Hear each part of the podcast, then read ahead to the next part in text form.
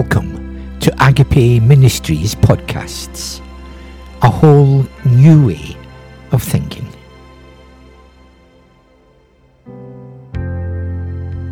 Episode 170, part one of the talk given by John Sullivan entitled, What is Synodality in the Church All About?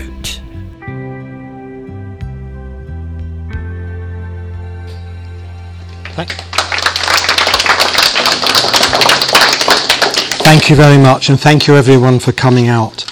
Let's just begin by placing ourselves in God's presence. And because synodality is about equipping us for mission, that's what this prayer is about. Here we are, Lord. Send us to share your love with all your people. May we be empowered and carried by you to be courageous and enthusiastic in bearing faithful witness to the merciful Father, to the love of his Son Jesus Christ, and to the divine life in the Holy Spirit, one God forever and ever. Amen. In the name of the Father, and the Son, and the Holy Spirit. Amen. Before I begin, a couple of preliminaries. Is there anyone here from Hightown or Ince Blundell? Yes, thank you. Welcome. Anybody here from Formby? Yes. Welcome. Anybody here from Ainsdale? The answer to that is obviously yes. Welcome to you too. Anybody from Birkdale Catholic, the three churches there? Welcome to you too. And anybody from Southport and Churchtown?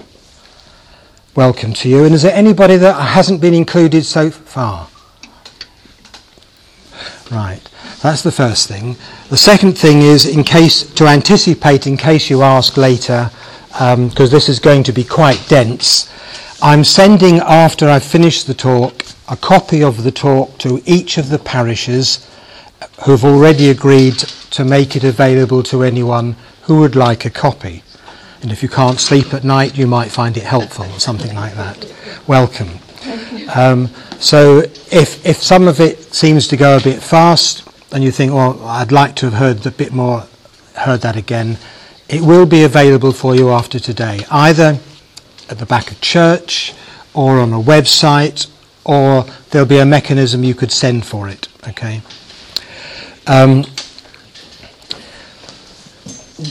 Perhaps one other preliminary comment is necessary.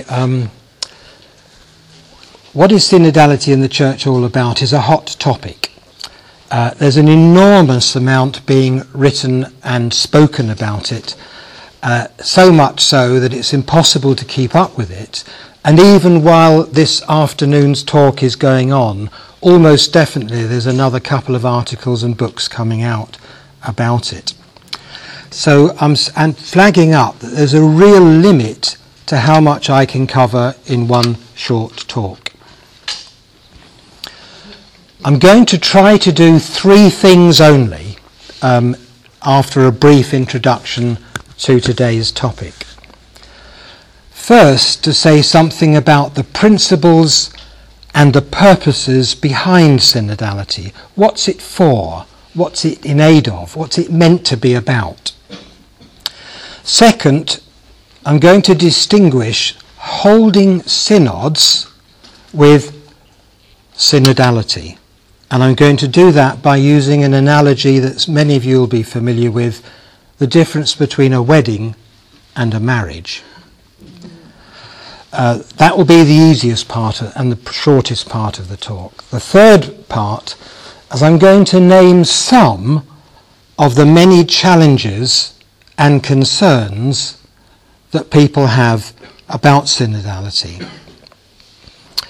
And I'm going to repeat some points, and that's not accidental, it is deliberate to emphasise a few key points.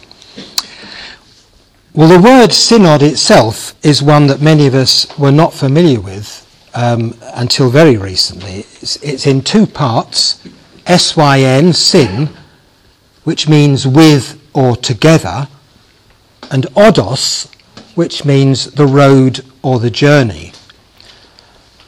And when they're put together, it means we're on a journey of faith as pilgrims together. Synod over the centuries, the alternative words for that have been council, meeting, assembly. And in the past, they were mostly restricted to one group in the church, the bishops. Now, in 2023 and in 2024, in October in both years, the special synod in Rome will include not only bishops, but laity, and the laity will include women, and the laity and the women will have voting rights, and this is historically new. Preparations for the October 2023 and October 2024 synod on synodality have involved the largest ever popular process of consultation in world history, despite all the real limitations there are on that participation. The fact, even though it is still a minority of people, nevertheless, it has been shown to be the largest consultation process anywhere ever in world history. Never before, this morning I read the tablet after I'd written the talk, and there are two sentences in an article that are relevant. Never before has the global church engaged in an extended conversation drawing on diverse voices from dioceses and countries around the world. And never before have bishops and lay people come together from the far reaches of the earth to engage in such a conversation. In the past, these synods have happened, but there hasn't been the widespread consultation process, which is now said to be no longer an optional extra. Now, of course, who knows what will happen with another pope? But at the moment, consultation before synods is not an optional extra. And this is part of a recognition that every member of the church has a unique and special role to play in the mission of the church, and that every baptized person is given by the Holy Spirit gifts for the service of God's kingdom. And therefore, if they are to fulfill their responsibilities as Christians, the people of God must be given their voice, listened to and heard. And as Father John said at the beginning, synodality is both an old, a very old way of being church and a new way of being church. What they have in common is they're about walking together as equals, listening prayerfully to the Holy Spirit and to each other's experience of trying to live Christianly. It's about seeking God's will for the kind of church that God wants now, in our time and place. How can church members discern or work out together what they've got right and what is good and therefore should be kept going? And how can they work out together what they need to let go of, however valuable it might have been in the past, perhaps as being less fruitful or even counterproductive in today's context? So, the purposes and the principles, I always forget that speaking in public dries your voice out.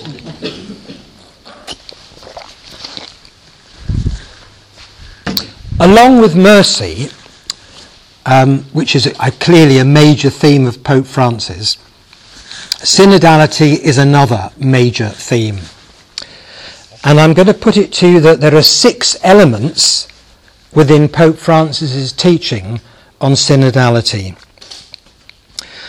I'm going to be extremely brief about all of them. First, there is an emphasis on the people of God being on a journey. Second, he highlights the significance of baptism. It's always been there and it's always mattered, but it's been given a fresh, renewed emphasis. Third, he gives more attention than has been the case before to what's called the sensus fidei, that is the experience and of understanding of the faith that is actually held by the faithful. That is, not just the faith that's written in the catechism, but the faith that's experienced by the people. Fourth, he constantly stresses that synodality requires an openness to the Holy Spirit. I'll come back to that later. Fifth, he recognises the great diversity of gifts that are available through God's abundant grace, that are given to serve the mission of the Church to the baptised.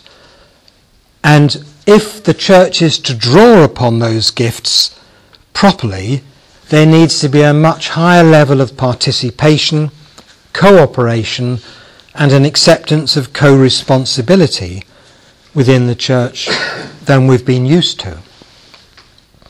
I said there were six. The last one is that Pope Francis calls for what he calls a culture of encounter.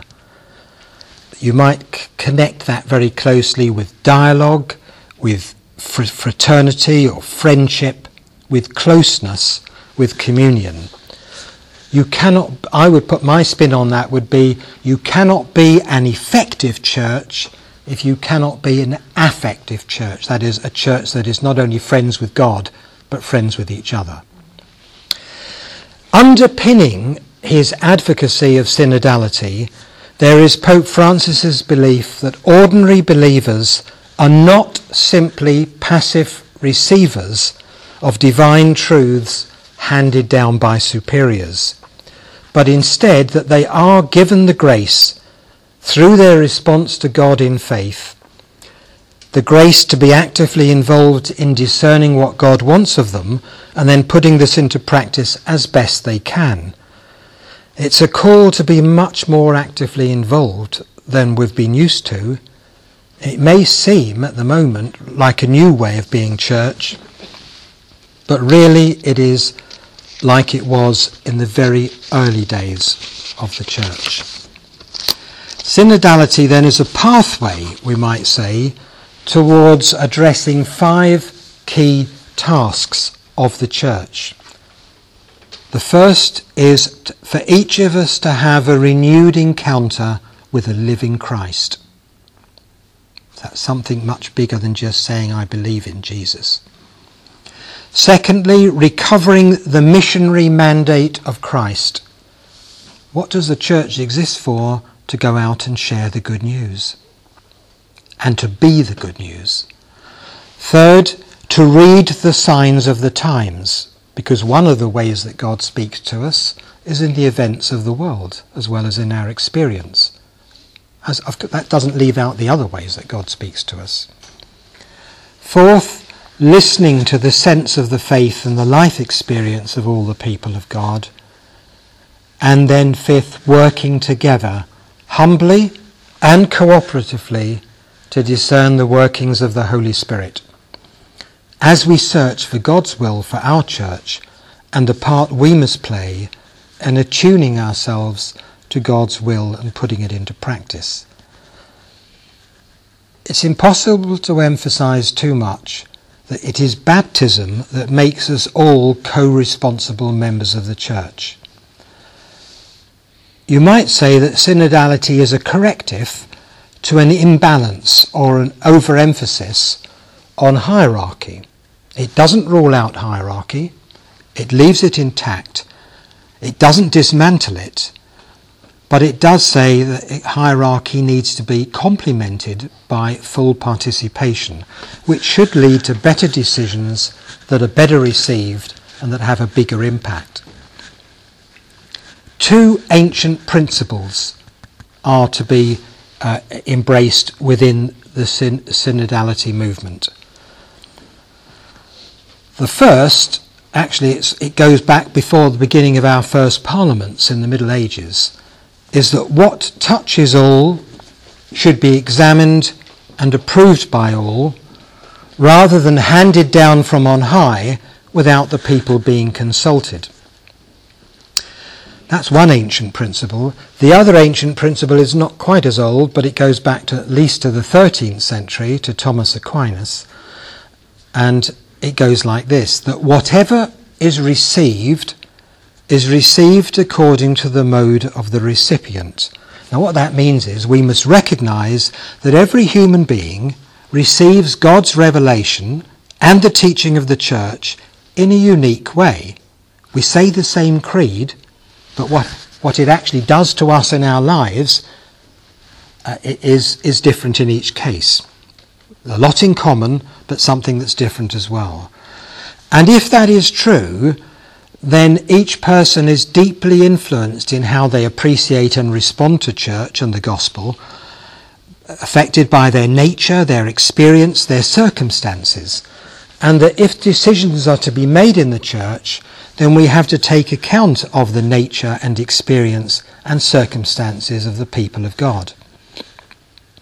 And that requires openness, transparency, being inclusive, engaging in dialogue, showing each other mutual respect, being mutually accountable. Without those, it's very difficult for the church to come across as credible or winsome in communicating our faith to the world. So it could be said that the path of synodality is also an attempt to overcome dysfunctionality in our church culture and in our witness to the world.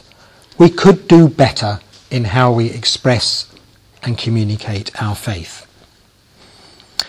An early statement by Pope Francis underlies his drive to install synodality as fundamental to the Church. He says this, "All the baptized, whatever their position in the Church or their level of instruction in the faith, are called to be agents of evangelization or sharing the gospel."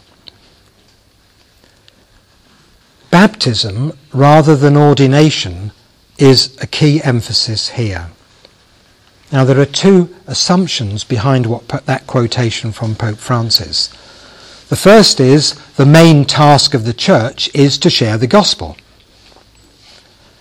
The second is that baptism empowers and gives the baptized person a mandate and a duty to contribute in some way to the sharing of the gospel with the world. And this is why I began with that prayer. Synodality is for the sake of mission. That is, it is to prepare us to share the gospel more effectively. It is about conforming us to Christ, not to the world. And if there are any internal changes within the church that might emerge through synodality, and I don't know what will happen yet, they will only be of value if they enable the church to go out more effectively as a witness to Christ. The whole motivation for pushing the church towards a synodal understanding is to unleash the energy of witnessing to the gospel in our words and deeds, through calling on all the gifts that God has given his people. And the kind of formation required by synodality, and which being involved in synodality itself provides, should equip us to go to the frontiers wherever the gospel is needed but not yet heard, or not yet heard enough. What hasn't changed is that all the people of God are called to be transformed, empowered and encouraged to become the good news. We are called to be formed, healed, united, converted and sent out to a hurting and hungry world through an encounter with Jesus in the Eucharist and inspired and guided by the Holy Spirit. Ultimately, and I don't apologise for repeating it, synodality is for mission. And for that we need horizontal communion, that is, we need to be a truly human and humane and friendly community, and we need communion with God to make sure that we're not seduced by current cultural practices and norms in the powers of this world.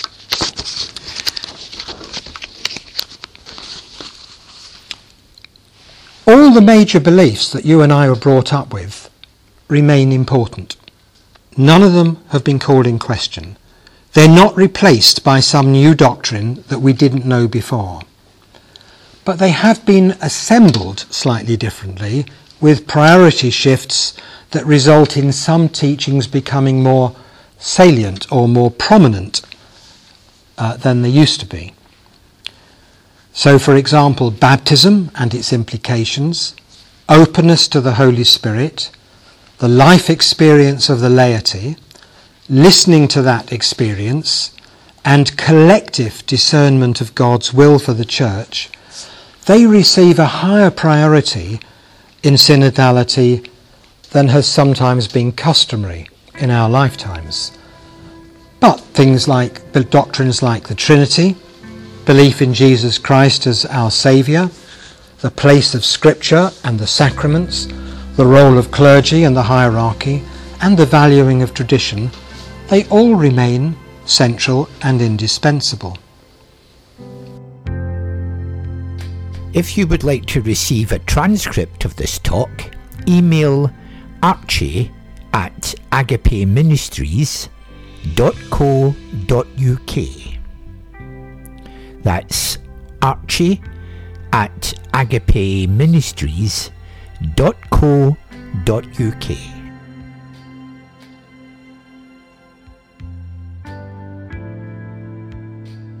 So thank you for taking the time to listen to these episodes. Our prayer is that as you listen and reflect on these teachings, that you'll be encouraged to continue your journey, to maximise your potential, to have a good and a happy life. So sign in again next week for more teaching on how you can follow the Jesus way to experience your life as filled with meaning, purpose, and joy. So God bless and stay safe.